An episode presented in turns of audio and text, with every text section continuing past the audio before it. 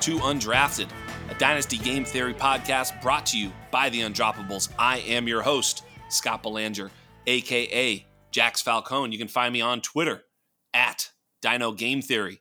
This is episode number 81. Let's roll. And uh, you know, we've been we've been doing a, a number of shows, you know, tiptoeing around these these prospects. Today is an absolute fire episode, a deep dive into the running back position. And uh, you, you, you know, you guys, if you've been listening, you've heard me reference my my guest today a couple of times, especially in and around the Isaiah Spiller talk.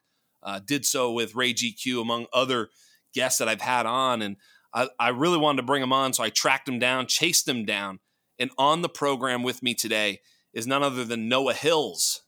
You can find Noah on Twitter at really great tag, by the way. Noah More Parties. I like that.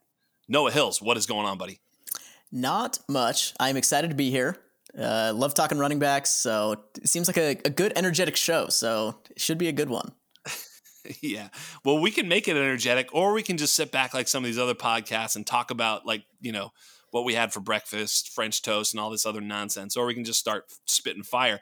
I've heard you on a number of podcasts, and I really love the attitude as well as the information. You are doing a great job out there. So just a little bit of buttering you up before you know we get into you know the nitty gritty. So good job out there, man. I really I, I really think you're doing a great job.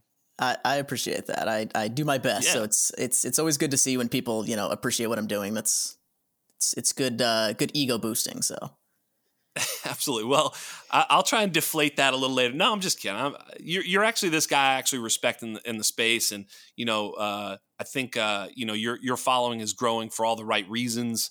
Um, you know, so let's get into those reasons right now. I think the we'll start with Isaiah Spiller just because it's fun and it's probably what everybody wants to hear me and you talk about.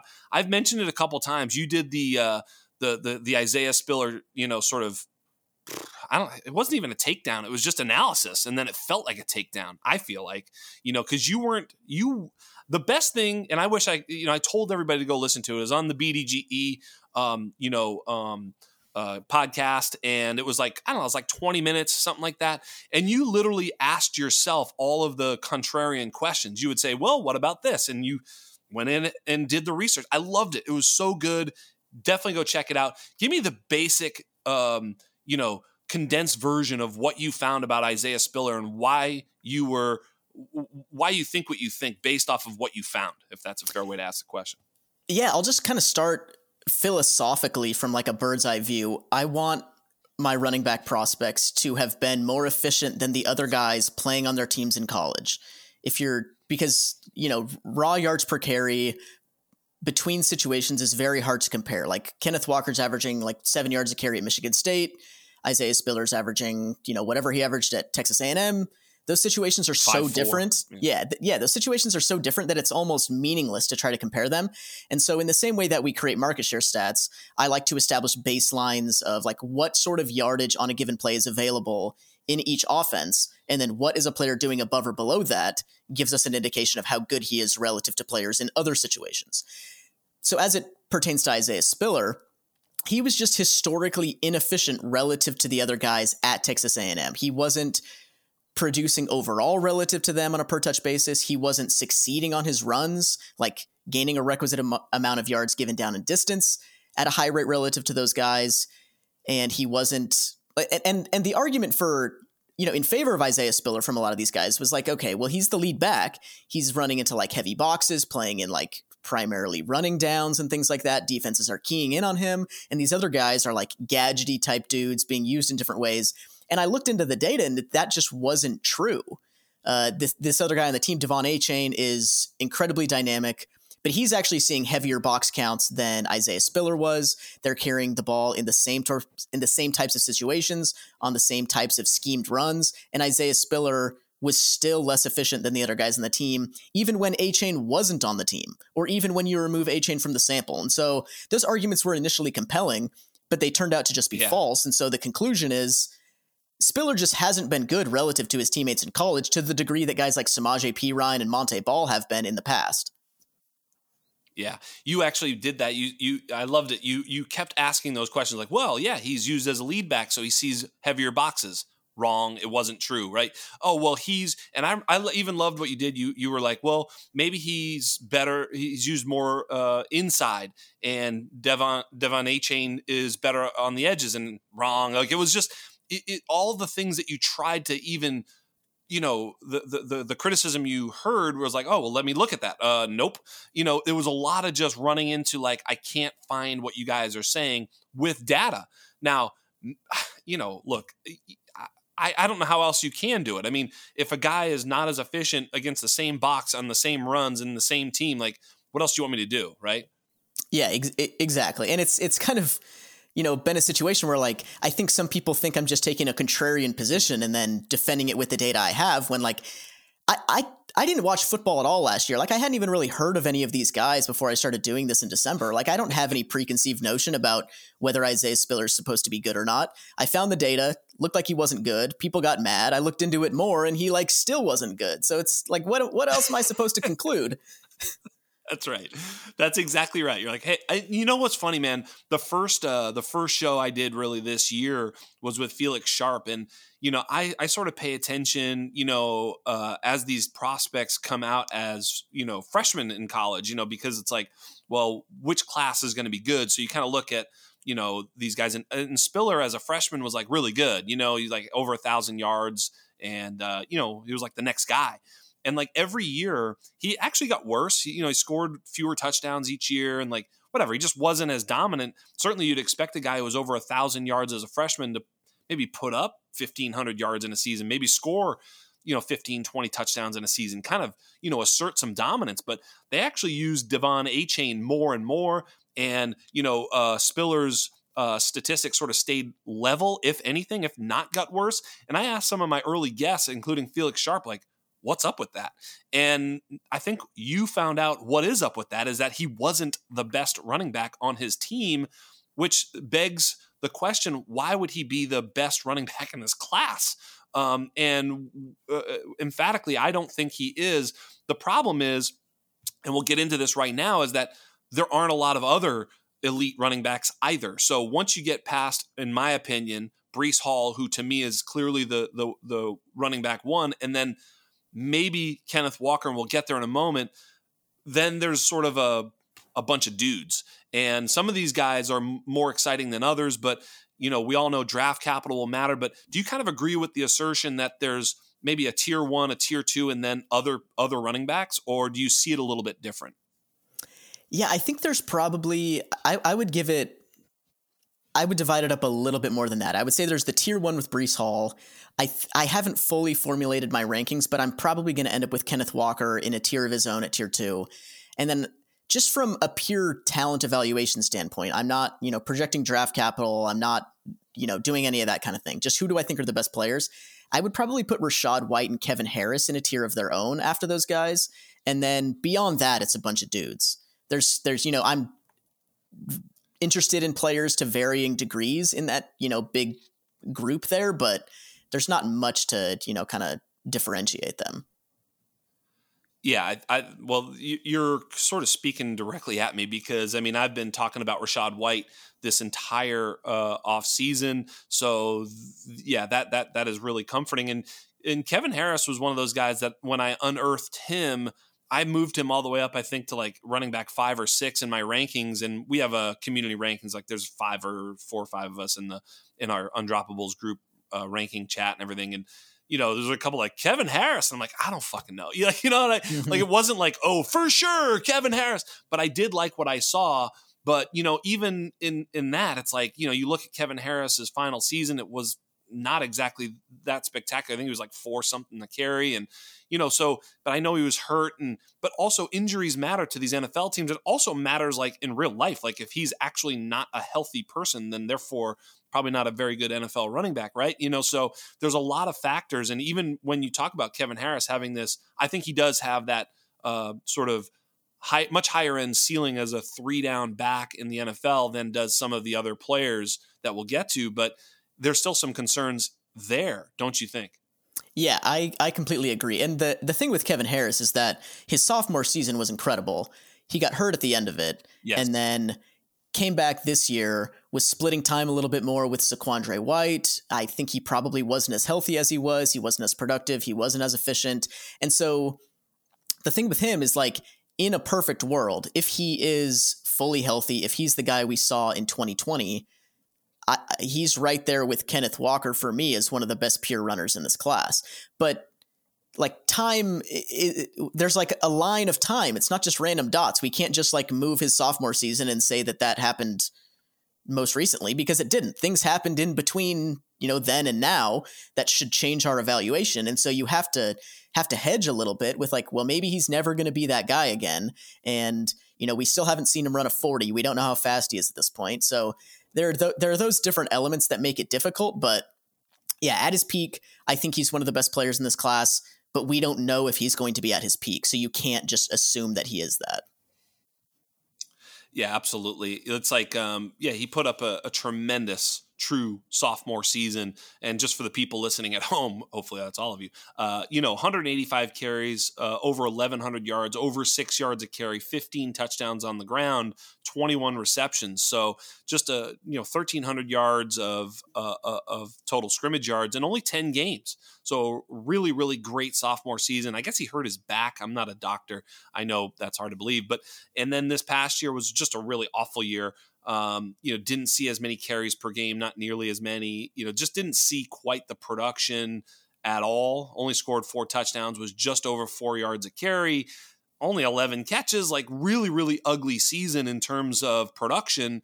Uh, you know, again, I haven't watched you know sophomore versus junior tape to figure who knows i mean you know and i don't even know if that's worth my while you're right if he runs out if he goes out and runs a 4-4 something at his pro day all of a sudden we can start getting excited if he runs over a 4-6 maybe he's just another guy and we i don't know it's really tough to tell but in this draft class to my point it's like even when we're saying that these are the third and fourth best running backs in the class that's not saying very much when you have to make some excuses.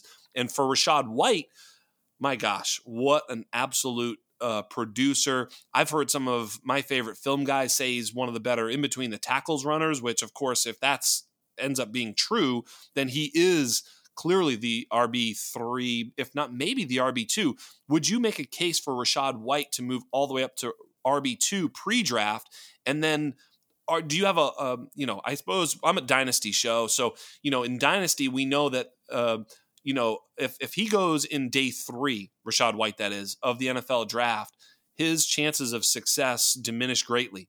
So uh, do, do you kind of agree with that? I mean does this he- make you hesitate in putting him you know as high as you have him? Because that's only hesitation for me. If you told me he was going to get drafted in the second round he'd easily be my rb2 does that make sense? Yeah, yeah, for sure. And I think part of where there's like a little bit of disconnect between what I'm doing and my messaging, I guess, and what most people like near me in this space are doing is that most people are ranking these players as like potential dynasty assets. And I am much more just evaluating them as players. And so like mm. a lot of people are interested in like Brian Robinson because it looks like he's going to be drafted highly. I'm not that interested because I don't think he's that good of a player. But if I was giving you dynasty advice, obviously he's you know you know pick him over Keaontay Ingram or whatever, a guy who I think is better, but who probably won't get drafted as highly. So as that relates to Rachaad White, I think there is this sense that the NFL doesn't seem to be as interested in him as we do. Um, or as we are, and, right. and and which is concerning. Right. But just in a vacuum, you know, from evaluating him, he was, you know, productive at Mount Sac, uh, the community the community college he went to. He was productive in a short season, the the COVID 2020 year, and then he came back this season he was, was really productive again. That season. Yeah, and yeah, he was outrageous in that season. Yes, and, and he's efficient on the ground. He's a dynamic pass catcher. He's got workhorse size. There's not a lot of holes in his game. Um, and and you mentioned that some film guys have mentioned that he's uh, good between the tackles. I've actually seen the opposite, so there might be a little bit of a you know kind of a lack of consensus there um, that I've seen. He's there is you know maybe more athlete than runner as far as you know between the tackles and you know kind of instinctive play goes. So that's a question that I have, and it and, and that's borne out in the numbers a little bit. Um, he's he's a really efficient overall. His relative success rate, which just kind of measures like how often is he you know succeeding on his runs relative to his teammates. Um, so kind of ignoring the impact of big plays and things like that he's pretty low there. It's in like the 40th percentile. Um, so he's not great there, but he's got, you know, big plays, good overall efficiency. And so I think he's like a dynamic player. I'm not sure if he'll ever be, you know, the three down, like workhorse type back that it seems he could be given his kind of bird's eye view profile. But yeah, if, if Kevin Walker, Kevin, if Kenneth Walker is not my RB2, I think I would have to pivot to Rachaad White just because he doesn't have the size or pass catching concerns that Kenneth Walker does, and he's an efficient runner.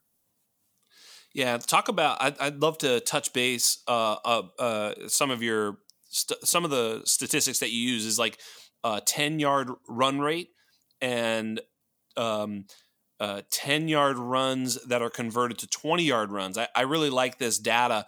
Um, and describe how you use that data and its utility in, in trying to figure out what type of players uh, do one or the other, if that makes sense. Yeah. Um, so, yeah, 10 yard run rate, I call it chunk rate, I guess, for whatever reason. But um, before I had access to this box count data, that was kind of the metric I was using just to indicate like how how consistent is a guy, um, you know, outside of the context of producing big runs. And so it's it's honestly not very good at that because if you're reaching the secondary, you you made a big run. But it shows you how often a guy is doing that. And so for these guys who I don't have box count data for, it's kind of a proxy for relative success rate at this point for me, and it's worth keeping around because a lot of the historical prospects don't have box count data. But the breakaway right. conversion rate, which measures how often are you converting a 10 yard run into a 20 yard run, I see a lot of people referencing things like uh, PFF's like uh, I think it's called explosive run rate, which is just like 15, 15 yard run rate, or people reference like hmm. twenty mm. yard run rate for for producing big plays. But that doesn't really tell you who's good in the open field. It just tells you who's getting to the open field. And so I right. want to look at once you're already in the open field, how often are guys converting those into like extended long runs down the field? And so Bingo. 10 yard runs, how often are you turning those into 20 yard runs rather than just, you know, from the line scrimmage to 20?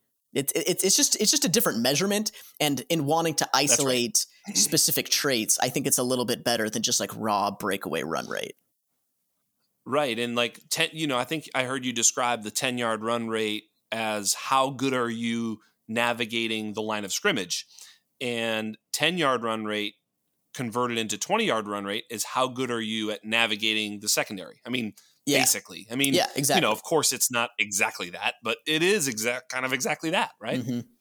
Yeah, that that's essentially what it's meant to do. And yeah, obviously, there's you know caveats. Sometimes you have a, a, run from the 15 yard line that you taken for a touchdown and you didn't, you know, quote unquote, convert it into a breakaway run. You just didn't have the opportunity to. But, you know, every right. player has that caveat in their sample of runs. And so over the long run, I think it generally shows you who is doing the best in the open field.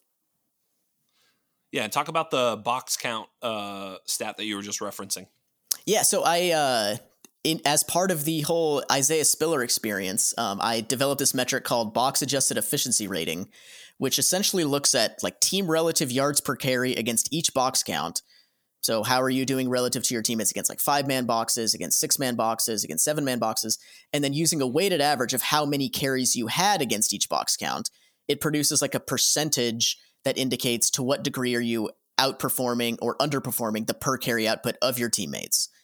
And so there's you know we see a lot of times like Duke Johnson is really efficient but he's only carrying the ball in on passing downs against like light fronts and things like that whereas a guy like I don't know Jordan Howard is running yeah. you know exclusively into heavy boxes on first and second down it's difficult to compare the efficiency of those two guys but if you account for right. how they're doing within the context of the box counts that they're seeing and then producing a, a weighted score based on their specific role now we get an indication of like how efficient they actually are given their role, given the difficulty of the carries that they're seeing. Bingo. So how do you? Uh, these are basically percentiles uh, of this stat, right? So you know, for instance, where who who ranked highest in this class in, in that uh, metric? In box adjusted efficiency rating, I believe it is. Let me just scroll here. Uh, yeah, Kenneth Walker was the highest in the class in box adjusted efficiency rating, and he was second in the class in relative success rate, which is the same. It's weighted in the same way, but it doesn't look at an average. It looks at it's a rate stat based on how often are you succeeding on your runs given down a distance. And so that's kind of the measure of consistency where box adjusted efficiency rating is overall efficiency. And so using the two in tandem kind of tells you like who's efficient overall and then some guys might not have like the open field juice but they're succeeding on their carries despite lesser efficiency and so that still has some value. So using the two in tandem with each other, I think is helpful. And Kenneth Walker was number one in box adjusted efficiency rating, number two in relative success rate. Dameon Pierce in this class is number one in relative success rate. Interesting, Dameon Pierce. The the film watchers love him, and yes. I think so does the data guys now. I mean, the, uh, when we look deeper, the data guys do. I when I first, I swear, someone had told me Dameon Pierce. I looked up like just his like player page, and I was like, forget it, moved on. I was like, what are you talking about? This guy ain't nothing. But right, because it's like it, the the raw stats are just not there at all. You're like, forget it. Mm-hmm. But you know, then I took a deeper dive, and as you're pointing out here, there he is.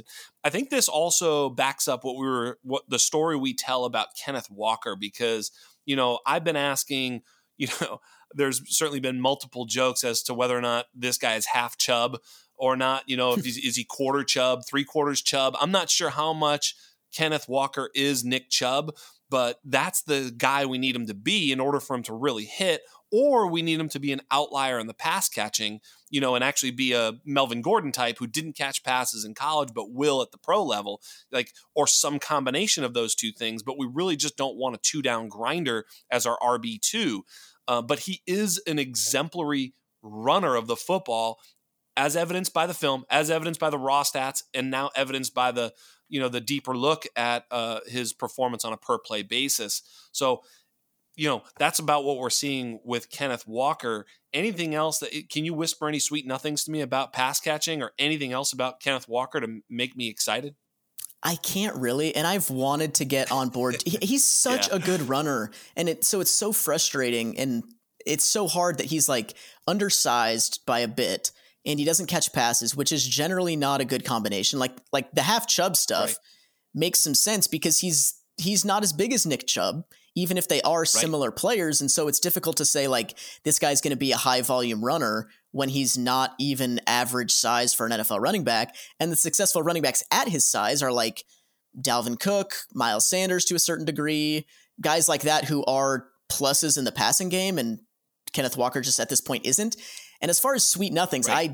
I I don't have many to whisper. Like I've I've seen the argument where you know he was only bad or he was only a low volume receiver because they don't throw to the running backs, which, okay, that might be compelling. But then in that case, if he's actually a good receiver despite that, we'd expect him to be efficient on the targets he did receive, and he was not. And then the retort to that I've seen is, but his quarterback was terrible. And so and then I look at something like true catch rate, which only looks at his catchable targets. So we're ignoring the times when his quarterback fucked him over, and he's not even efficient when passes are catchable. He's not catching a high percentage of them. He's not efficient on those targets. He's not being moved around the formation. The degree of difficulty of his passes is very low. He's just catching like screens and checkdowns and things like that. And it is still possible that there's some sort of like secret hidden ability he has that just wasn't tapped Correct. into at all.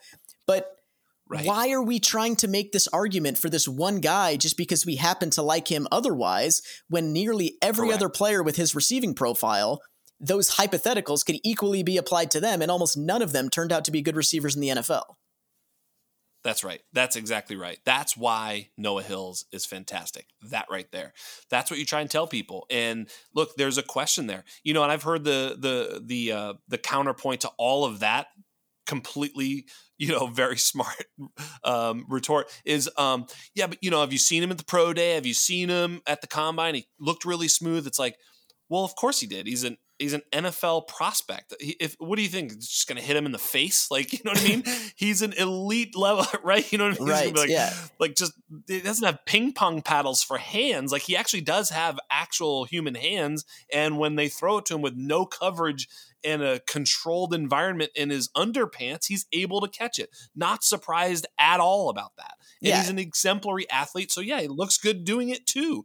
None of that means that he's going to be good in the NFL at catching the ball. And one, one point I'll go further. And this one is the one that I think is almost more important is does the team that drafts him see him as a pass catcher because it doesn't matter if you're a good pass catcher, whispers Derrick Henry, if you can't, if you're not on the field uh, running routes when it's passing downs. Like that that's it. You know, I mean, you look at Damien Harris, he's not in the game to catch passes, therefore he doesn't catch passes. He may be outstanding, doesn't fucking matter.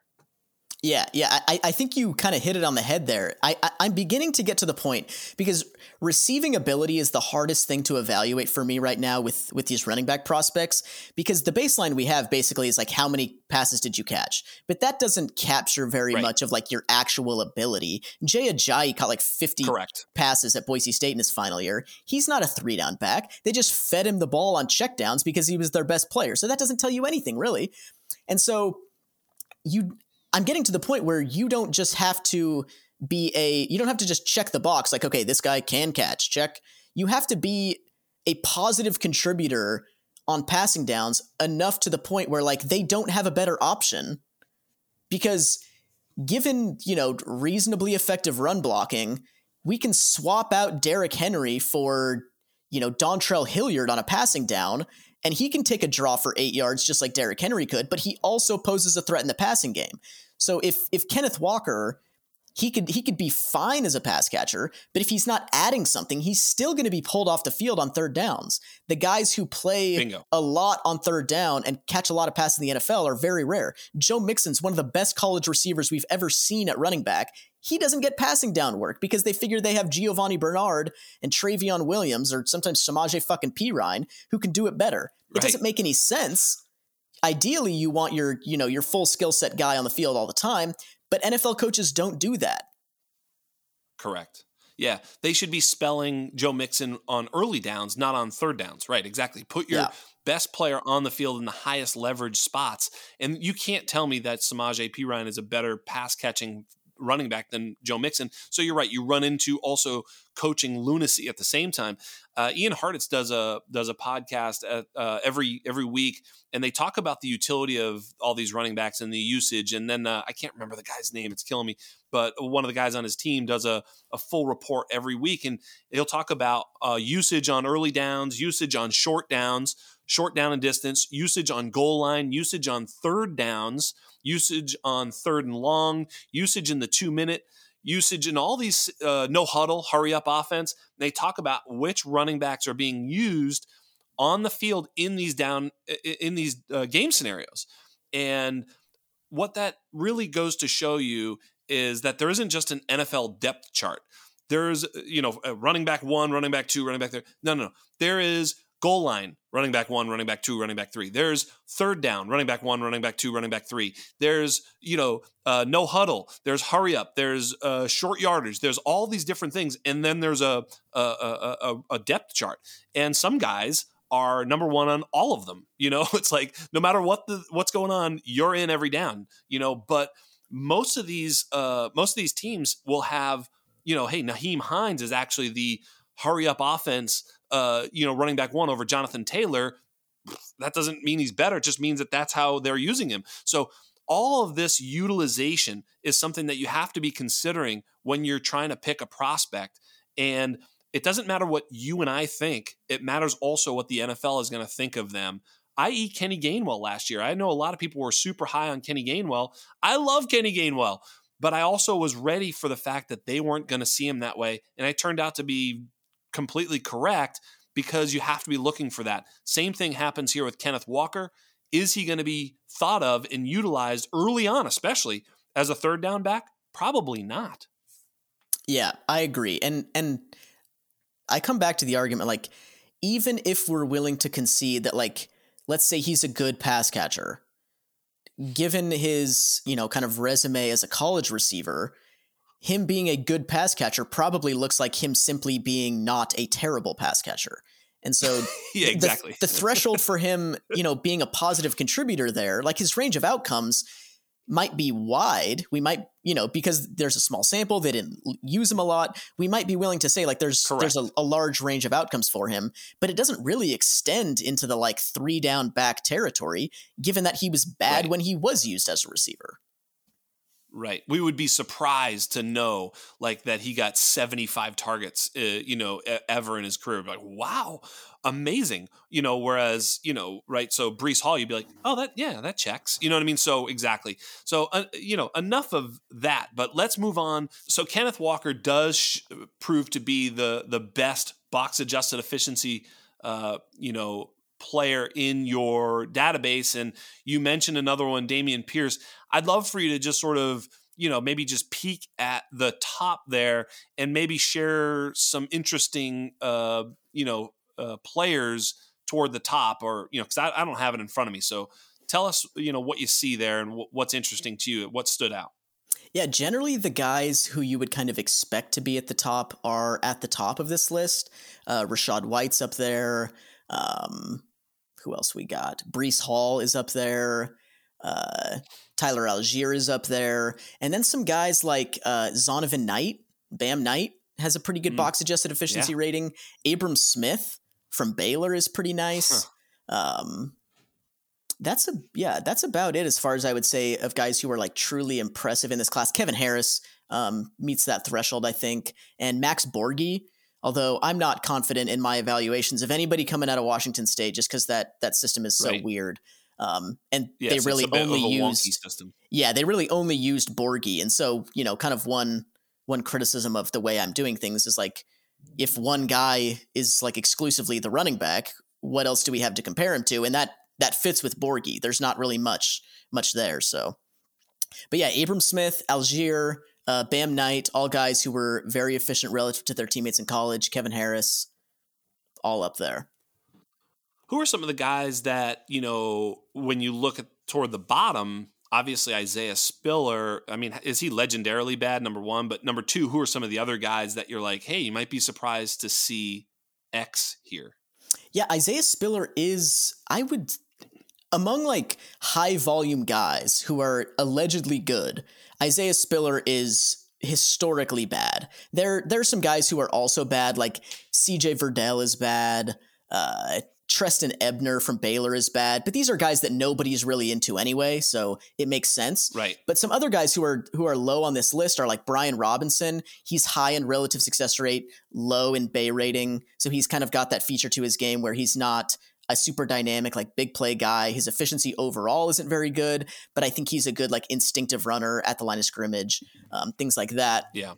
And then players like Master Teague um, is not good. Zamir White is similar yeah, to uh, Brian Robinson in that he's not creating a lot of big plays, but he's you know showing good vision. You know whatever the things are that allow him to produce positive outcomes, he's doing that at a consistent you know level which is kind of weird contrasted with his 4-4 speed. You'd kind of think of him the, the, as being the opposite. This is my question. Like, yeah, like Zamir White was way down my board. Here's the thing. When I, I, I again, I did the the back of the napkin research that you're doing in depth, which is why I love you.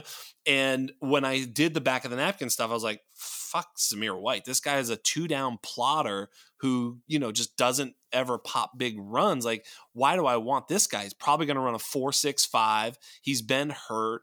He was a, an elite prospect coming out of high school, but I I think he's just sort of a maybe a maybe one of those guys who like developed early and now he's getting passed by. He's nobody, and then he runs a four four, and I'm like, what?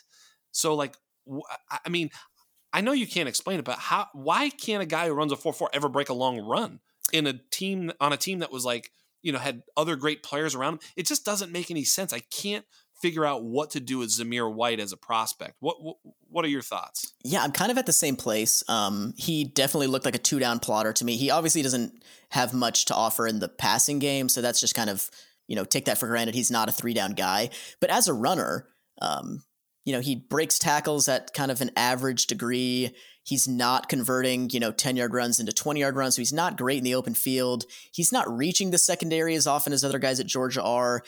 He's he's succeeding to a greater degree than them in uh, against like eight and nine man boxes. So he's very good in like obvious running situations, short yardage, things like that. And his relative success rate is high. And so I think he is a good running back. You know, the, the things that like film guys like you know, good vision and yeah. mental processing and, you know, whatever the fuck else words they use. Zamir White is good at those things, but the 4 4 is nowhere to be found in his like on field metrics. And so it right. is, it, it's a little bit difficult to kind of reconcile those things. And I think people who are like these speed score zealots who see a 217 pound guy run a 4 4 like, oh shit, top three running back. It's like, okay, but was he actually good on the field? And in some cases, yes, like there's there's value in being a good, you know, having having good vision and making good decisions and the right reads and producing positive outcomes on a consistent basis. But he wasn't efficient overall relative to his teammates, and that's not a great sign. I think he is a two down plotter with this weird right. caveat that he's also fast. right. It's it's just hard for me. I mean, it's it's funny because it like doesn't make any sense. Um, you you uh, you point out the uh, the the the size speed zealots. I may have something to do with these people out there.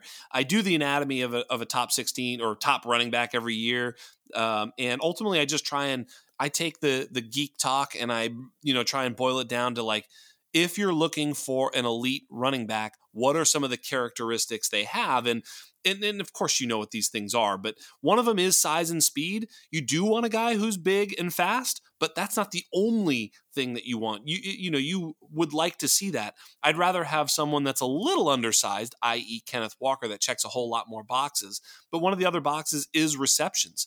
Uh, JJ Zachariason actually just put out a little. Uh, you know thread today on uh, Kenneth Walker. It was really good. I, I retweeted it. I, I didn't read the entire thing. It was pretty good though. Uh, there was a there was a someone had sent it to me, so I I, I read a, a, bit of it and then uh, took care of the kids this morning because of course I've got a million things going on. But uh, he was he he looked at like traditionally, uh, you know, running backs in the like like last ten years that were that had a, a less than an eight percent target share in college versus running backs drafted in the in day two that had a greater than an eight percent target share, and then their subsequent performance in the NFL uh, on, in a fantasy uh, perspective, not not not a rushing yards perspective, but a fantasy scoring perspective, and it was not close, of course, as you would already know. And so that was his sort of cautionary tale for Kenneth Walker. I think the exact same thing can be said about Zamir White, but even more amplified because he also didn't let that 4 4 speed show on the field, whereas Kenneth Walker, he showed all sorts of shit on the field, you know? Yeah. Yeah. And I think part of part of the disconnect between like fantasy guys and just player evaluators or like NFL guys is the value that Zamir White brings exists. Like he there are things that he does well that bring yes. value to an NFL team. They just don't happen to be things that are incredibly valuable in fantasy football. We want bingo high weighted opportunities, short yardage, you know, unless it's on the goal line, like first and second down runs in short yardage situations where Zamir White excels are not high weighted opportunity situations to gain fantasy points. We want our guys catching passes a lot. We want them scoring touchdowns. Those are hard to predict. Zamir White is going to be and a making useful big plays. Yeah, yeah, yeah. Zamir White's going to be a useful and effective member of a committee in the NFL. He's going to be a good NFL player. He's probably not going yep. to be nearly as good for your fantasy team. That's exactly right. Um, when we look at guys who might profile a little bit closer, you mentioned him. You mentioned two guys. I'll I'll, I'll talk about. Well, let me talk about. Hmm, I want to talk about Keaontay Ingram first. Um, I really like Keaontay Ingram, Kyle Larson, uh, our Devy guy, and Draft Nick, and you know, young phenom at the Undroppables also likes Keaontay Ingram. Um, what do you think about Keaontay Ingram, and do you have any inkling as to whether or not the NFL will like him enough to make him relevant for us to draft in our fantasy drafts? I yeah, I don't have much of a, a sense of what the NFL feels about Keaontay Ingram. I just I just had a video drop today on the BDGE uh, YouTube channel about guys who I think are going to be mm-hmm. overdrafted based on the the data in like the grinding the mocks database, um, which is kind of an yeah. aggregate of of mock draft data. And Ingram was not in the top ten there. I don't I don't even know if I saw him. They only have 14 running backs there right now, so he might he might get drafted, he might not, I'm not sure, but I do like him. He's he's similar to Dameon Pierce in that he was like an underutilized guy who was like a th- he has a three down skill set, he's got a workhorse body type and he was a relatively efficient runner, maybe not overall given that he's not like a big play guy, but again, like coming back to like relative success rate, he was succeeding relative to his teammates to a high degree, um, reaching the secondary very often, not converting big plays once he gets there. I just think that's not his game, but he breaks tackles. He catches passes. He was used fairly dynamically in the passing game. He's got good hands. He's 220 pounds. He runs a 4 5. Like, I think he's just, he checks all of the like, can he do it on the field boxes? He checks all of those. He doesn't have great production. You know, he doesn't have like super high receptions totals and things like that, even though, you know, they're they're fairly good. But from a like if I'm just an NFL evaluator, which I'm obviously not, but if I was and I'm just looking at like which guys in this class have full skill sets, Keaontay Ingram is one of them. And there are not yeah, many. He's way down there. He, he's way down there. I think you mentioned grinding the mocks. Another one is NFL mock draft database. They basically all do the same thing. I'm just going to count real quick 1, 2, 3, 4, 5, 6, 7, 8, 9, 10, 11, 12, 13, 14, 15, 16, 17, 18, 19, 20, 21, 22, 23, 24, 25. He is running back 26 off the board in average mock drafts, which is way the fuck down there. That's I mean, egregious. way well past a lot of guys. It's egregious, right? So, like, you know, pick 276, basically, you know, borderline undrafted player. I think he's definitely better than that, right? And, yeah. you know, there's a lot of guys that I'm sure that you don't like that are well ahead of him, but it's also one of these I I mentioned this. It's one of these um classes where there's actually a lot of guys that have some utility. One of the utilities and and and that that I think is interesting is the it's the group of like first of all, talk about overdrafted. I mean, let me just see if you're going to say the same person. Who do you think is the number one overdrafted running back, both in um, the real NFL and currently in um, uh, you know dynasty rookie drafts? Um, it's either Brian Robinson or Isaiah Spiller for me. Outside of Isaiah Spiller, Brian James Robinson Cook? is there for sure. James Cook. James Cook is feels way overdrafted to me. I, you know, he, yeah, I think uh, Nick Ercolano, I think mentioned this too. I think I heard him say it, but I agree 100. percent He does not he, just because he's Dalvin's brother doesn't mean he's fucking Dalvin Cook. He's smaller. He's a third down back. He's never had more than I think 10 or 11 carries in a single game in his entire career. Like you know, maybe 12. I forget the number. It was low. It, you know, he's not used that way in in college. He's very unlikely to be used that way in the pros. I mean, his ceiling is like uh, Kenny Gainwell what about these guys? There's a bunch of them. You know, James Cook, Tyler Badie, um, Tyler Goodson, Jerrion Ealy. Some of these guys that uh, you know profile is just sort of pass catching backs and not much more. They're not going to be three down backs in the NFL. What are your thoughts about some of these guys and, and James Cook specifically? I guess. Yeah, I think with these small guys, I'm generally looking for dudes who give some indication that they can be like a three down back at the next level. And I don't really give a shit about how big they are. I know the NFL gives gives a shit about that, and so we kind of have to care if we're talking about fantasy football. Yes.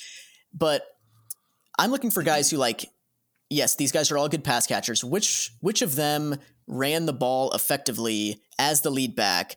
And none of those guys did. Tyler Badie wasn't good there. Uh, and Ealy didn't have that role. James Cook didn't have that role. Uh, Max Borghi's situation was wonky. Uh, Tyler Goodson didn't run the ball effectively. And so at this point, I'm kind of at the point where, like, okay, none of these guys are three down backs. So just who is the best satellite back among them? And to me, that's James Cook. He was, you know, moved around the formation all over the place. He was targeted downfield, super explosive, super dynamic.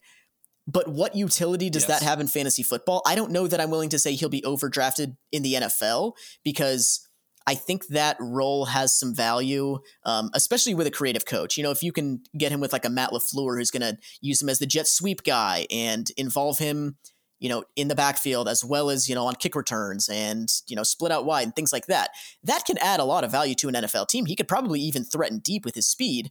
But for fantasy football, we're hoping for Chris Thompson, we're hoping for Nyheim Hines, and those guys are what like desperation RB three starts when like everybody else is hurt or on a buy. Like who gives a shit? Right. Yeah, I mean he's going as the uh, RB five in you know the mock draft database here, and and rising. Uh, he's in the top 100 picks on these uh, on uh, uh, pick 86. Like you know, so he's you know day day two pick. Um, I just don't know, man. You know, it's it's going to be interesting. I know that these mock drafts are not always. I mean, they're not correct ever, you know, but they do lend some credence to you know what the NFL is thinking. I know there's a, a lot of these mocks that are probably pretty well uninformed, so maybe it's better if you could have like a an elite, like you know, mock draft database where it's just some of the people who are good at this shit. Um, I, I don't know if does grinding the mocks do that. Grinding the mocks, I, I'm not sure what they're like aggregated kind of like expected draft position accounts for, but on their little charts, it has it it it kind of delineates between a fan mock draft, a media mock draft, and an expert mock draft. So there there is that mm. distinction mm. being made somewhere in the process. But yeah, I I agree with what you said, but it's kind of the best indication we have of draft capital at this point. There's nothing really else to go off of. So James Cook is the running back four on grinding the mocks. Yeah, that, he is. That, that hurts. Yeah, the helmet matters, man. I just don't know, man. I, you know, look, obviously, if he gets the draft capital, you're going to have to consider him. But you know, I'm looking at James Cook as like just a sort of like just like you said, the utility. I think that's important for a fantasy football player to understand too. Is like you said it about Zamir White. Like he's going to be an NFL player that I say this about wide receivers too. Like, is he a deep threat? Is he a slot guy? Does he play all over the place? Is he an outside, you know, uh, clash or like what kind of player are you drafting and and how does that equate to fantasy football? I'd certainly rather have James Cook than you know just a two down grinder in in fantasy football. At least you have the the out of uh, J.D. McKissic or Nyheim Hines or James White. But you know, I mean, generally these guys are just sort of spell, and you know, not every not every team has one of those three guys, right? You know what I mean? There's there's pass catching backs on some of these teams that you know don't do much you know that are basically you know nobody. So and some of them are on teams where it's Dalvin Cook where you're not getting on the field at all. So you know some of these guys are just going to be um, you know sort of eviscerated and, and not utilized very much. Yeah kick returns what the fuck? You know there's no, there's no kick return points per kick return I mean some of you guys play in the stupid ass leagues but no thank you right? Yeah yeah, yeah and, and, and the the uh, distinction you just made between like you'd rather have a James Cook than a Zamir White, I think that decision really comes down to. I, I think in a lot of cases that the PPR guy there is the higher floor, whereas like Zamir White as a committee member, let's say he gets drafted to, I don't know, Detroit or something, and it's him and D'Andre Swift reunited in the Lions backfield, and D'Andre Swift goes down. Zamir White might get 20 yeah. carries over the next, you know, for the next six games, you know, per game. So he could he could have an RB one yes. stretch. Whereas if James Cook goes to I, I don't know wherever the fuck, uh, and and and his starting yeah. running back goes down. the down. Giants. Yeah. yeah. the Giants and Saquon gets hurt. He's still not going to get the. He's not going to get all of it, right? Yeah, exactly, exactly. Yeah, his ceiling is capped to that uh, utility. Whereas you're right, as Zamir White, if somehow, some way the seas part for him, he could be you know, uh, he could have quite a bit of the uh, of the share of of a, of a running back uh, backfield. So yeah, I, I agree hundred percent. The the that's the utility of a player. That's what you have to be considering. But to to say that a guy like Zamir White is all of a sudden going to be a three down player and catch passes when clearly nobody thought that ever about him in college is is a leap. It's definitely possible. you know, but only in the way that, you know, dumb and dumber. So you're saying there's a chance, like only like that. It's not like something to be predicted. Same thing with Dameon Pierce. Dameon Pierce is really uh, quite an interesting player. He, you know, like I like I had mentioned before, his um his raw box stats are unimpressive, um, but he's looking like he's going to get draft capital. The NFL loves him. All the scouts love him. Thor Nystrom loved him when I talked to him when he was at the Senior Bowl. He thought he was a, you know, clearly the sort of the alpha dog there in terms of uh, the running backs. what do we think about Dameon Pierce? I mean, do you see anything in his profile that where he could be, you know, sort of a, a, a three down back and and maybe bring return some value in fantasy?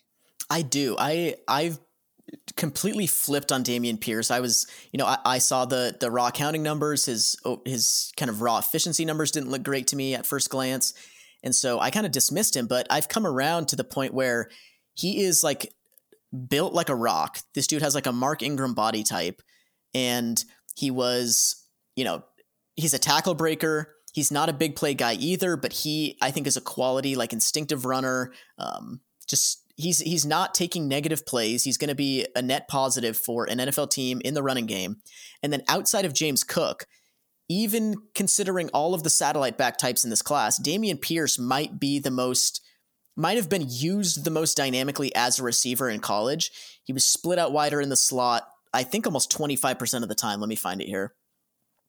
Yeah, 24% of the time. He was targeted downfield. His mm. ADOT is 1.7 yards, and he was very efficient on those targets. He caught a high percentage of them, especially considering that they were advanced targets, like out of the backfield, split out wide in the slot, downfield. I think he's he, he might be the second best receiver in this draft class beyond James Cook, hmm. even though his role and like his target share numbers and receptions totals wouldn't suggest that. So I think he he definitely has three down utility, and I don't think he'll get drafted to be like a lead back immediately. But he's a guy who you know kind of like a Devonta Freeman almost, where if they have another running back who just like isn't quite getting it done or gets hurt or whatever, he could step in and be one of these surprise like RB one level producers on a decent team because he's just good at everything. Yeah, that makes a lot of sense. Actually, I think he's definitely the a sneaky uh, a sneaky guy in this class because here's the thing he's also going to get draft capital. So when you sort of factor in all of those things into one, he starts to look good. Again, you know, he, he doesn't look exactly like an elite running back would look, but you know, if you squint a little bit, he starts to come into focus. Another guy that um, you know transferred but was an Alabama recruit uh, but just sort of saw the writing on the wall was Jerome Ford, who went to Cincinnati and had a pretty good a pretty good season once he found a clear path to opportunity. Um, obviously, being behind the all the backs at um, uh, at Alabama was not best for him. What are your thoughts about Jerome Ford? Yeah, Jerome Ford is interesting in the same way that Chuba Hubbard was interesting. I think they're very similar players. They're both relatively tall and skinny. They're both, you know, kind of like used in the passing game to, you know, kind of a base level, but not great there. And they're both like boom bust runners with athleticism. And so I think he's he's sort of a tweener in like the Chuba Hubbard Tevin Coleman mold, where he's not big enough to be like a lead, you know, two down back, and he's not good enough as a receiver to really be any team's best option there. Like he's probably going to get pulled off the field on third downs, even though he's not terrible at it.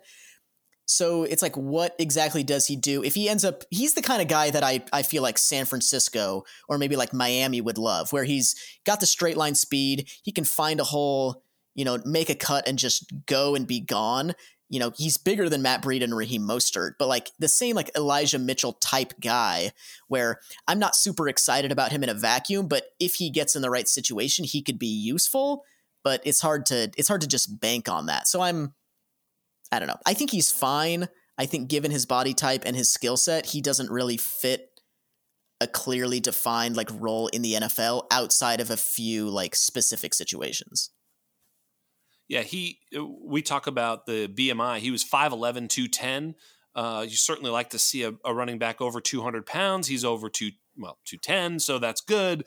Uh, but he is a little taller at 5'11", puts his BMI at 29.3.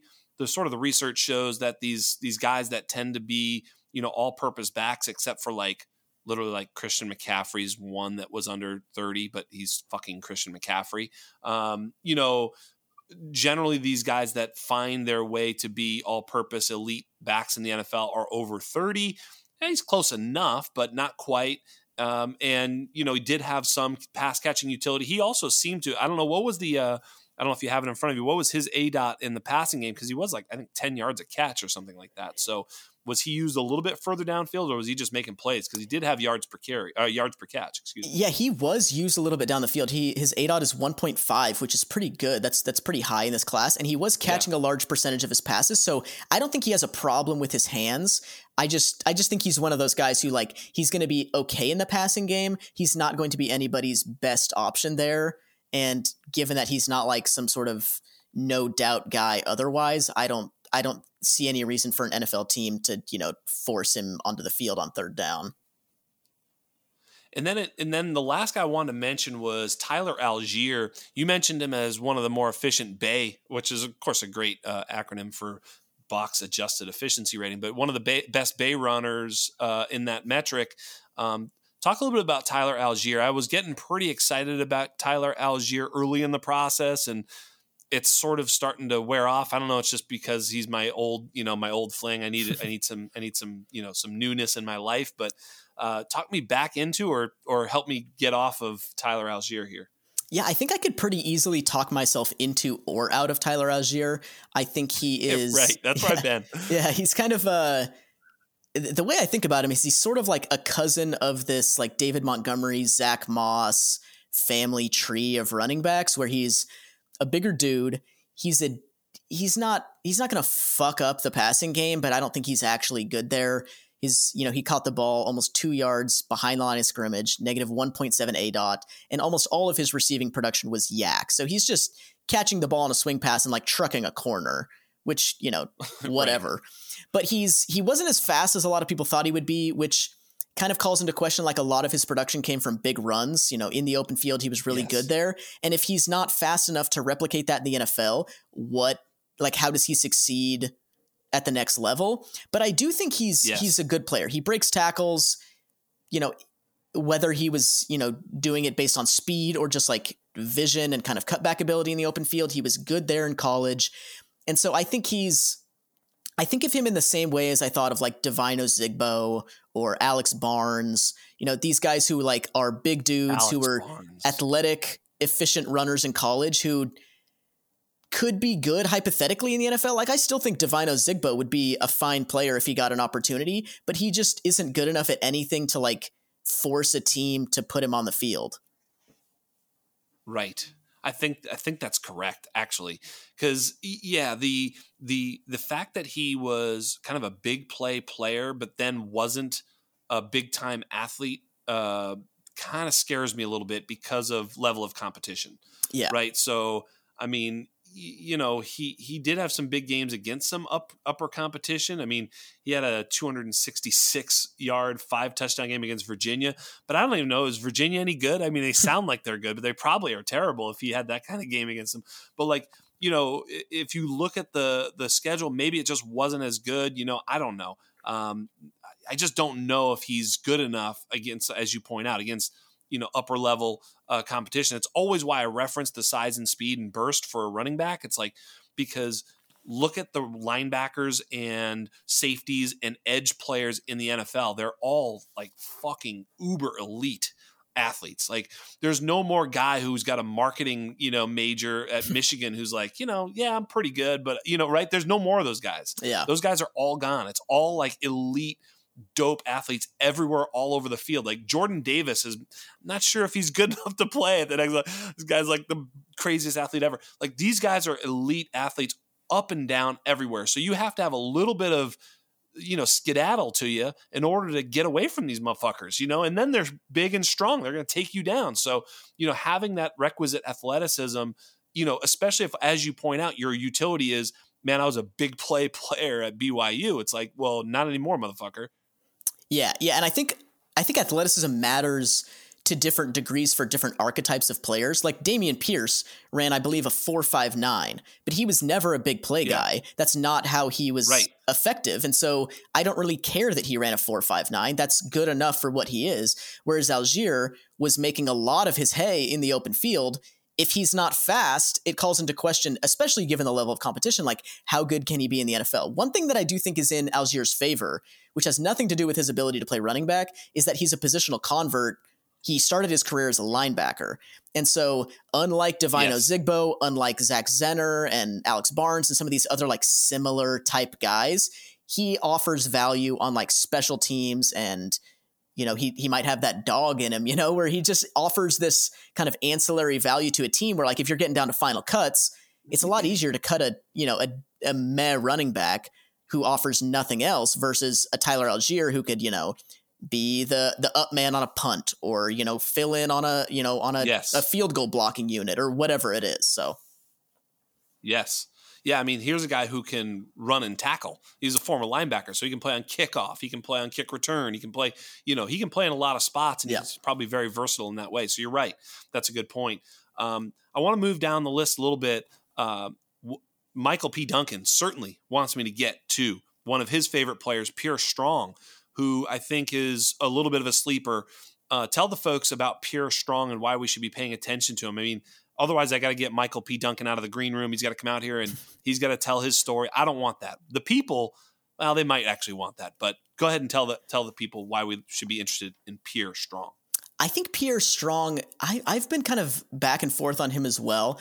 I initially was not interested, just given that he was like, what was he, a four or five year guy at a non FBS program with Correct. not super dominant production any any season he played. He had good raw counting stats, but not high like dominator ratings, not good market share numbers and things like that. And he's relatively tall and skinny. He's 5'11, 207, which that's like Tevin Coleman. That's like Bilal Powell. Uh, we need you to be an excellent receiver. It's hard to say that he is that. He had a relatively low A dot, pretty low catch rate. He was used as a receiver. I don't know that he was especially dynamic there, but he's a super explosive athlete and he was very efficient in college. And so I, I really do think that like these Bilal Powell, you know, LaMichael James, Tevin Coleman type guys are decent comps for a guy like Pierre Strong. He's a bit of a tweener, just like Jerome Ford is. But I'm I think I would take him ahead of Jerome Ford, just given that I'm fairly confident that Jerome Ford is simply an athletic guy. Where Pierre Strong, it's harder to be certain about what he is, given that he played this lower level of competition. And so the range of outcomes is right. just wider. And if I'm not certain that you're bad, I'm going to take the guy who has a better chance of being really good versus the guy who I'm pretty confident is just kind of decent. So Pierre Strong is interesting, yeah. even though I'm not confident that he's like that good of a player. Yeah, I'm a little bit scared of Pierre Strong. He is a below 29 BMI, as you point out. He is also already 23 years old. He'll be close to 24 come uh, NFL uh, uh, 2022 start. Um, so I, am a little bit nervous. He was also quite an athlete, though. I mean, ran a 4.37. He's very fast, so that's fun but I'm I'm afraid that he won't. And you're right, small school guy, so we're not exactly sure that he's going to get any draft capital either. So I think there's going to be a headwind for a guy like Pierre Strong. Although, what a fun dude! I mean, first of all, his name is Pierre Strong. like, come on, that's mm-hmm. that's as good as it gets. I mean, you can't have a better name. Um, but yeah, I'm a little bit dubious. Um, one of the guys that you mentioned earlier too is Max Borghi. I think Max Borghi gets improperly um, typecast as a and, and Kyle Larson, got to give him some credit. He started to change my mind about Max Borghi a little bit. He he he also agreed that he gets improperly typecast as this sort of pass catching guy. This is a pretty rocked up dude. He's 5'9, 210. He's got a BMI of 31. He was pretty good between the tackles, or at least so I think, more so than what people think he was, is my point. Um, does your data share that, or what? What does your data say about Max Borghi and his utility going forward in the NFL? Should he get draft capital? Yeah, I kind of agree that this general sentiment on Borghi is sort of it's almost opposite of what he actually is. He was, you know, obviously a very yeah. prolific receiver early on in his career in the Mike Leach offense. They changed offenses and he was not really that um, in his what his final two seasons at at Washington State. But yeah, he's five nine two ten. Yeah, he got hurt apparently. Okay, yeah, he's he's five nine two ten, so he's pretty stoutly built, even though he's a light guy. But as a receiver, he was basically a checkdown artist. His A dot negative exactly. one point four, and he was you know marginal efficiency. I don't even I'm not even that confident that he's that good of a receiver in spite of his like high receptions totals and things like that, but he was very efficient on the ground. He breaks a decent amount of tackles, his bay rating is high, his chunk rate is like 8% higher than the other guys at Washington State. And so I think my my kind of process likes Borghi more than I do because I I recognize that like this system is weird and you know the receptions totals maybe don't say as much as it seems they do about his ability as a receiver and so i don't really know totally what to think agree. about him but he's I, yeah. I, agree that he's interesting because he has decent size he caught a lot of passes and he was an efficient runner who was relatively productive from a young age Yeah, my my my sort of the the, the point is the, the the what people see is the 53 and 86 catches in his first 2 years and what did they all say? And he's white. What did they say? Christian McCaffrey and you're like no, dude. Did you see what Christian McCaffrey did when he was uh he, he ran for like two thousand yards and like returned fucking seven kicks for touchdowns. This dude was nobody's fucking Christian McCaffrey. This is a white guy. That's all he is. Yeah. It's the only similarity. And he played in an offense that throws every down to like you know these little short little passes and he caught 86 of those in one year and he had 500 yards on those 86 catches. Like yes he's not a prolific downfield receiver. He's 5'9 210 he was actually a pretty good runner of the football. A career yards per carry of 5.8 that includes after the injury but in that that one 2019 season six and a half yards a carry 11 touchdowns 86 catches like five touchdowns in the air like I, I think he's being uh, mistype and he's not uh, you know that that that Christian McCaffrey elite pass catcher guy. I think he's actually probably just an average running back. really. I mean, you know, in other words, I don't think he's this amazing back, but I think he actually has some three down uh, you know, uh, usage in the NFL where he can catch passes because he's proven that, but I think he's a little bit more of a a regular running back than he is some sort of scat back pass catcher guy. Yeah, I, I think typically when I disagree with what like my process thinks that I should believe, I end up looking dumb in relation to what the process thinks. Like it's usually smarter than me. And so I'm at I'm at a point where I'm not really interested in Borghi because of all these like contextual factors that kind of indicate to me that like the pass catching is a little bit misleading. Like James Williams a couple years ago was also yes. a very you know prolific receiver in the same offense when undrafted when he looked like the next James White, and so yes, Ma- Max Borghi is one of these he guys looked who exactly like James White. By the yes, way, James yes. Williams was exactly going to be James White. We were so excited, and then zero. Yeah, they were almost perfect comps for each other, and then yeah, James Williams is nothing, and so. I, I typically don't like to do this, but I I'm very willing to defer to what the NFL thinks of Borghi given that it's like it's two extremes. Either like my process is right or i'm right and if he goes like undrafted which is which is probably possible i'll be like okay well my my you know kind of instincts were correct in that he had kind of a fraudulent profile.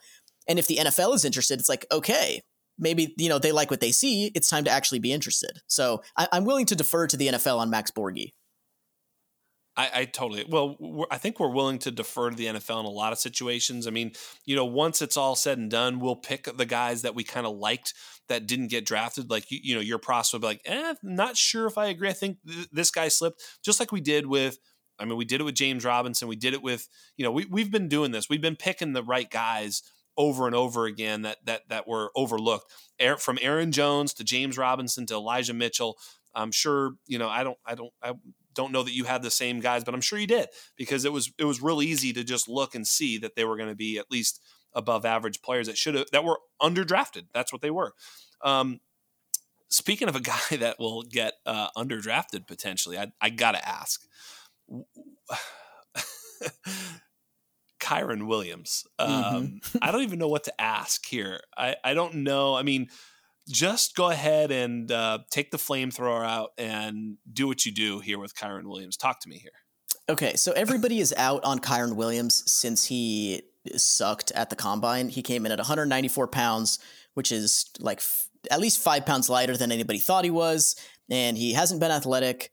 So all these film grinders are now, you know, they got a free pass. They they get to jump off the ship. Um, I was not on him since I first kind of compiled data on him. His box adjusted efficiency rating in the 26th percentile, his relative success rate in the 39th hmm. percentile. He was never a good runner. He kind of got this rap as like the next Aaron Jones, the next Austin Ekeler, like hmm. undersized three down weapon.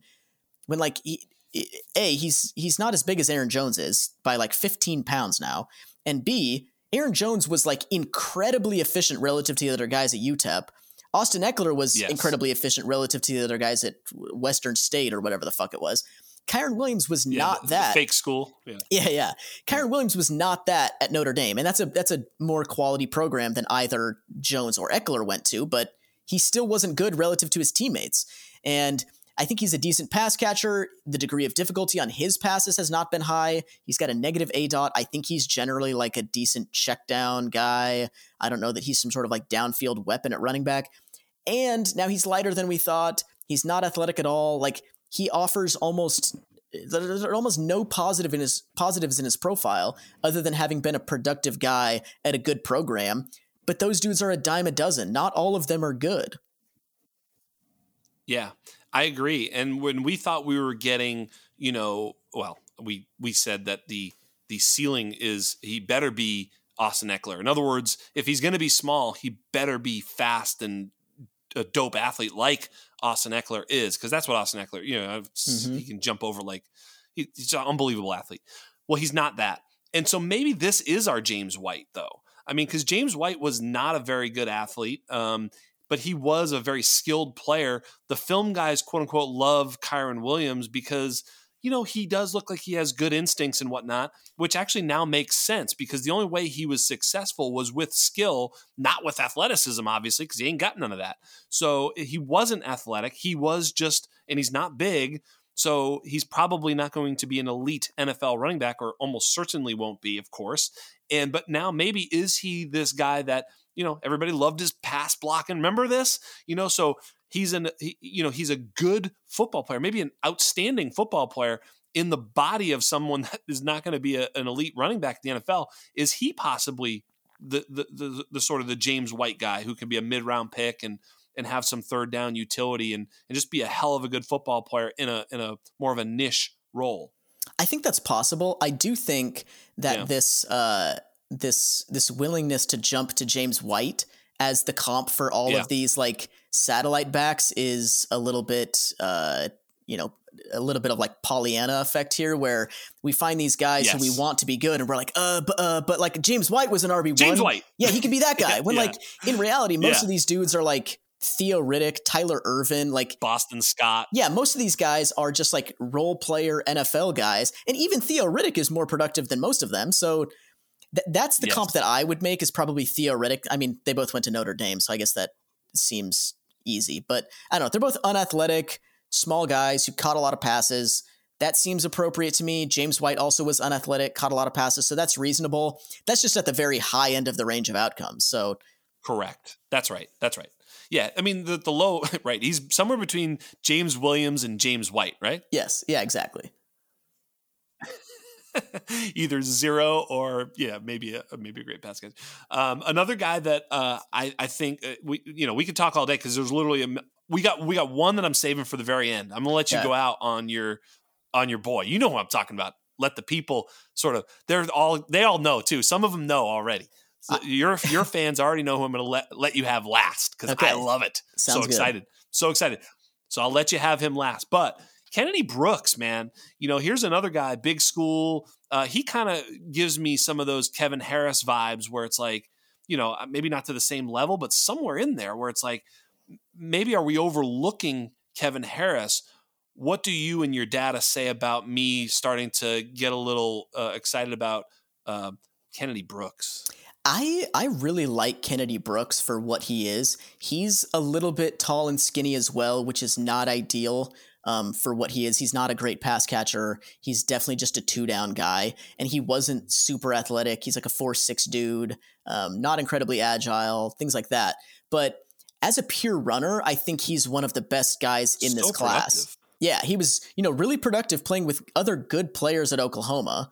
Um, you know he's he's yeah. the reason that like Rhamondre Stevenson wasn't fully unlocked. He's the reason that Trey Sermon transferred. Um, he he breaks a lot of tackles. Yes. Yeah, his box adjusted efficiency rating and relative success rate are both high. And even though he runs a 4.6, he was excellent in the in the open field at you know at a relatively high level of competition. He was very efficient relative to very talented teammates at Oklahoma. I I I think he's. I think Matt Waldman really likes him also, um, and so you know, there's some sort of like film grinder appeal here, which a, a boring guy, not very big, not very athletic, but who is super efficient. That's that's what the film grinders like, and Kennedy Brooks is that dude. I don't I don't know that he's yeah. ever you know a a fantasy guy, but he, you know, a guy like Peyton Barber is just so boring. Yeah. He, he never catches passes. He sticks around and like steals people's fantasy production, but he's always efficient. He's always getting like 50 to 100 carries a season. That could be Kennedy Brooks because Kennedy Brooks is just a solid dude. Yeah. I think what we're learning is that a lot of these guys will probably be zeros and uh, you know it, it, it is like I, have I've told people to like go back in different draft classes and just look at the running backs drafted in any single draft class and like you're gonna look at two names be like those guys are pretty good. Who the fuck are the rest of these guys? You know? And that's what happens and many of these guys are gonna be labeled under who the fuck are the rest of these guys someday like that's who they are even though like because james williams is the perfect example because you know we were all getting excited about all sorts of different players. James Williams, I think, literally has. Does he have zero snaps played? Right, he's never done like. I don't think he's ever gotten on an. Yeah, NFL I don't know field. that he's like, ever actually played in a game. Yeah. Right. So I mean, here's a guy that we're like gonna catch like a hundred targets, like you know mm-hmm. whatever, mm-hmm. you know, and it's like uh, no zero snaps is actually the fucking metric here, bro. So it's like sometimes that is the the outcome is sometimes literally net zero like zero, zero, zero. And some of these guys will be that, you know, which is why you're looking at utility. But don't go, don't get overweight on any guy just because you're like, dude, that's the dude. Even my love for Elijah Mitchell, when he gets drafted in the sixth round, I'm like, okay. I mean, all right, I'll pick him in the third or fourth round of a rookie draft. Like I like him. I'm going to take him above certain guys, but I'm not here to like tell you he's the greatest in the world. And you know, because a lot of times you're going to be wrong. Sometimes you're going to get Elijah Mitchell. Other times you're going to get zero. So yeah. one last guy. I mean, we talked about Pierre Strong. He's got a great name, but the best name, the greatest name, the best player from the biggest schools. That's who we cover here. Julius Chestnut. Tell the world why Julius Chestnut will be the RB1 next year for sure. Lock it in. Yeah, Julius Chestnut is the RB1 in 2022 in in redraft leagues um, because he is big. He's 228 pounds. He ran 447 at his pro day. Sacred Heart, which is where he went to school, is from a tiny conference in the FCS, uh, somewhere in like fucking Maine or something. They didn't even have a pro day. He had to go to UConn's pro day where he ran a 447 at 228 pounds. I don't know what what speed score that is, but it's good. He wasn't a great pass catcher. Okay, he wasn't a high volume pass catcher in college, but he was targeted 8.1 yards downfield on average, averaged 11.5 hmm. yards per target, 14.7 yards per reception on a 10.1% target share. So, given the offense he was in, he was used a lot, used dynamically, and as a runner, he was incredible. 0.31 missed tackles forced per attempt. That's higher than Tyler Allgeier. That's higher than Breece Hall. That's higher than Jerome Ford. That's higher than pretty much every running back in this class. He averaged two yards per carry, greater than the other guys at Sacred Heart, which is team relative efficiency better than what Austin Ekeler, Chase Edmonds, David Johnson, James Robinson, like all these small school studs. Julius Chestnut outdid them relative to his teammates in college, and his production is absolutely off the charts. His sophomore year, he posted a 46% dominator rating, which is in like the 98th percentile. His junior season, his true junior season, in only five games played, that was 2020, shortened season due to COVID. I believe that was a spring season. He had a 60% dominator rating, which is the highest junior year dominator rating, the highest dominator rating of any season of any player in my database, going back to at least 2007. And then he played five games again this last year, got hurt, but in those five games, he had a 31% dominator rating. So he is you know, level of competition caveats apply, but based on market share stats, he's the most dominant player in the history of college football, at least among players who go on to be drafted to the NFL in the last 15 years. He's big and fast. He was a he was a dynamic receiver on limited work, and he was one of the most efficient small school running backs we've seen come out in a long time. And his name is Julius Chestnut. I want it. 5'11, 228 is what I what I have here in front of me. I mean, big size. I mean, just, you know, it's for the coolness factor. We for just sure. want Julius Chestnut to get drafted. Yeah, it's the coolness factor. You you want to be the cool guy in your league, you pick fucking Julius Chestnut. Yeah. Um, but it's true. I mean, sometimes these guys do come from nowhere. You know, running backs just need to be good. I mean, you know, look, opportunity is going to be the thing that that that is the question here. But if he can get some sort of way, and it's just like the James Robinson thing, right? Like James Robinson, I, I always say if you run the sim a thousand times, James Robinson probably doesn't even get on the field in his rookie season like 500 of them. Mm-hmm. You know, I mean, because he was behind Ryquell, Armstead, uh, the other jerk off, and Fournette. You know, so there was like three dudes ahead of him, and I think wasn't Chris Thompson. I, he had yeah. there was just a lot, lot of lot of shrubbery in the way, and the machete just fucking cleared them all out with one swoop. Like you know, they had pandemic, they had this, that, and the like everything dysfunctional franchise, release Fournette, this, that, and the other. Like it just worked out for him, and then you know. The rest is so so a uh, history, so to speak. But you know, undrafted guys don't normally get that. Look, it's very unlikely Julius Chestnut finds his way onto an NFL field, but if he does, just be ready for Saquon Barkley 2.0 is all I'm saying. yes, for sure. Yeah, th- th- yeah, the uh, you know, the possibility that any of these guys hit is is pretty low. Like you said James Robinson had an yeah. injury to Leonard Fournette and then to Travis Etienne and what that was back-to-back seasons, I think, um, that allowed him to, you know, yeah. be the lead runner there. And so, you know, just yeah. get this guy in the room, get him on a on a practice field, let him make a team and then we'll see what happens. But you know, among small school guys, he has as good a profile as any guy we've seen in a long time. So, so we talked about a lot of players. Is there anybody that we didn't get to that you were like, hey, I'm surprised you didn't uh, like Ty Chandler? Is there anybody that you're like, you know, who I like that you didn't mention was, or did I hit them all? The one guy that I haven't really talked about much at all, but who I really like is Bryant Koback out of Toledo. He is uh, 5'11, 209 pounds, so a little bit undersized, a little bit tall, but he ran 449 at his pro day. He had, he ran. Yeah, I saw this guy. Yeah, he, he's got a 40 yeah, and a oh, half inch going. vertical Sorry. I'm remembering this guy. Mm-hmm. And he was, he has uh, good receiving production. He got 66 passes in college. He was targeted 1.2 yards downfield on average, 14% target share and you know he's he's a tackle breaker. He was productive at Toledo, and he had a really really bad 2020 season that kind of deflates his overall efficiency numbers. But outside of that, which you know it's generally not good process to just ignore a player's worst season, but he's not getting any buzz. So like we're just taking shots in the late rounds of rookie drafts here. You know, in in the world where like maybe he was nursing some sort of unreported injury that year, or maybe he wasn't able to participate in an off-season program because of COVID. You know, whatever happened in 2020, if that was an aberration, he was excellent every other season he played. He's got near workhorse size. He's a pass catcher. He's athletic. He was productive. Bryant Koback is, I think he's a good player, and he's probably in my top 10 running backs in this class. Wow, that's strong. I, you know, it's funny because every year I do the thing where I try to find the Elijah Mitchell, James Robinson guy, and he made the list of those guys. Like I was like, huh, because you're right. You look at his production, and he's a career six yards per carry.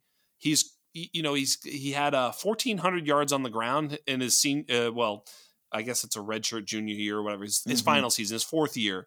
6.7 per carry, 15 touchdowns that year, 30 catches for 11.1 per catch. Like he's a career 10 yards per catch.